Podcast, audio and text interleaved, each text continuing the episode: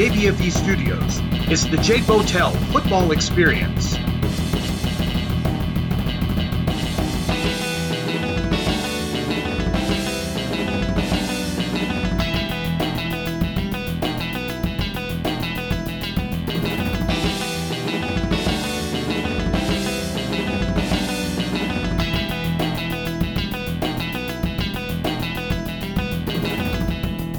And now here's your host, Jake Botel. Monday Night Football, the New Orleans Saints take on the Las Vegas Raiders.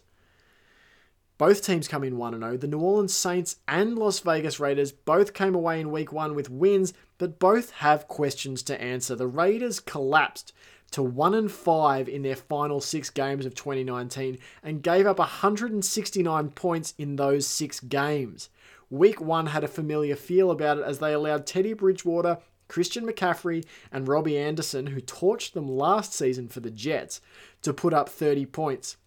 Their own offense, led by a transcendent Josh Jacobs, who had twenty-five carries for ninety-three yards and three touchdowns, staved off Carolina's charge, putting up thirty-four points of their own, but this Saints defense is going to be a stiffer test. New Orleans put up three sacks, five passes defense, seven Q B hits, and two, that's right, two defensive touchdowns against the Buccaneers. The Saints offense looked concerning. In particular, Drew Brees seemed to lack the ability to push the ball downfield outside of one deep sideline pass at a crucial moment in the game. He went eighteen of thirty for one hundred sixty yards, threw for less yards than Tyrod Taylor, and two touchdowns, but did not look himself. Their rushing attack, too, was stymied, picking up just eighty-two yards on thirty-four carries. The key matchup in this game for me is the Saints defense versus the Raiders offense. If they cannot afford, uh, they cannot afford to turn the ball over like Tampa Bay did in week one, the Raiders, and they absolutely cannot allow the Saints those extra defensive scores. Without those two defensive touchdowns, the Saints would have scored only twenty points in week one. Can the Raiders kickstart their life in Vegas with a win, or will the Saints offense find its mojo in the desert? I've got the Saints winning this one in a nail-biter, twenty-eight to twenty-four.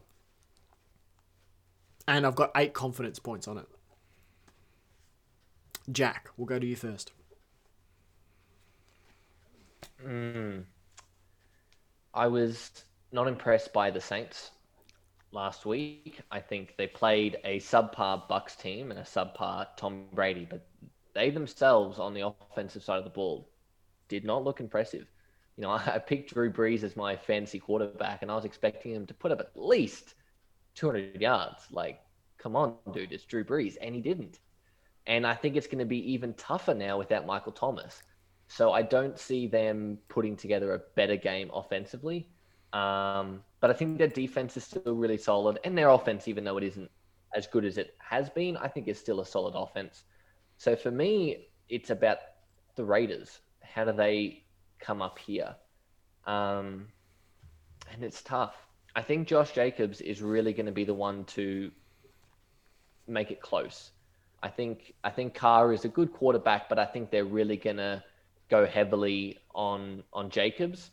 And I think it's going to work to an extent, but I think the Saints defense is too good. Um, so I'm picking the Saints twenty to fourteen, and I only have three confidence points. I'm not really confident in either team, to be honest.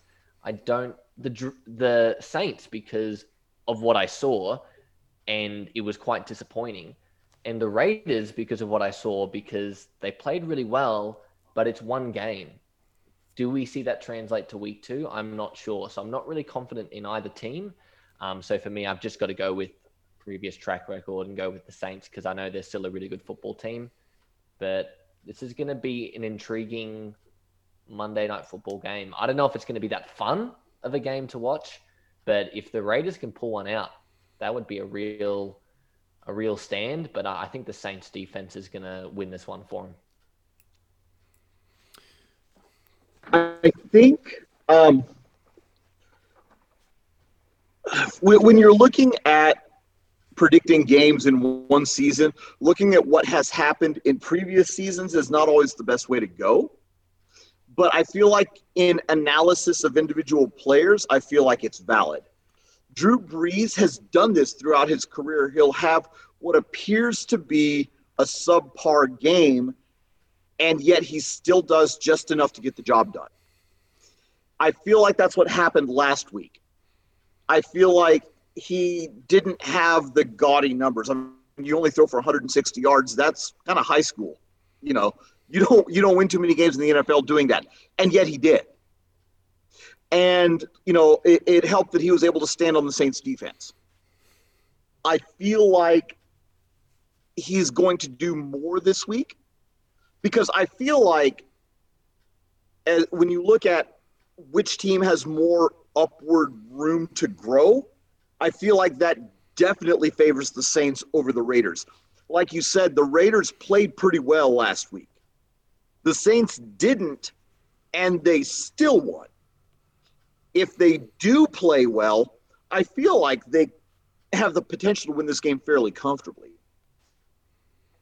If the Raiders' defense shows up like they're capable of doing, they could make life hard for the Saints and for Drew Brees. Um, I feel like, much like in the Cardinals game where they just have too many weapons, I think that's going to be the case here. I feel like the Saints just have too many weapons Uh, for the Raiders to be able to effectively shut down all of them. And so I think the Saints are going to win this one thirty-one to twenty, and I have eight points on that.